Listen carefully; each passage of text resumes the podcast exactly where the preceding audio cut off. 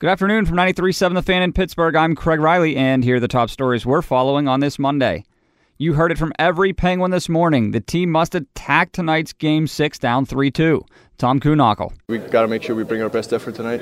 Uh, we got to make sure we play full 60 minutes and we have a good start. You know, they're, they're gonna they're gonna bring a good game, so we got to make sure we, we match that, and especially at home, we got to make sure we have a good start. Patrick Hornqvist on their mindset. It's one game. We've been in this situation before, and we just have to make sure we, we we limit our, our mistakes, and if we do that, I like our chances. Riley Sheahan. Yeah, maybe just be a little more conscious with the puck in certain areas of the ice. I mean, I know we know we can score, and uh, they got a talented offensive group. So I think if we can be sound defensively, we'll get our chances, and we can just go from there. The Caps, TJ Oshie. We're, we're just playing hockey right now. I don't, I don't think anyone here feels pressure to, to do a certain thing. Um, if anything, we just we, we have an end goal, and, and to do that, we got to make certain steps and one of those steps is closing out the second team, closing out Pittsburgh, and, and getting on to the next round. Washington forward Nicholas Backstrom is a game time decision.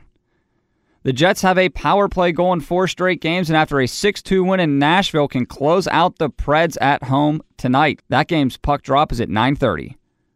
And in some Pirates news, 2 0 with the team. Nick Kingham sent to the minors with Jose Osuna recalled. The Bucs are off today and at the White Sox tomorrow. Cardinals and Cubs are both in action. And wrapping things up, LeBron James has 100 more points than any other player this postseason. The Cavs up 3 0 hosting Toronto tonight. And at 6 tonight, TJ McConnell and the Sixers look to stay alive hosting Boston. I'm Craig Riley for 93.7 The Fan.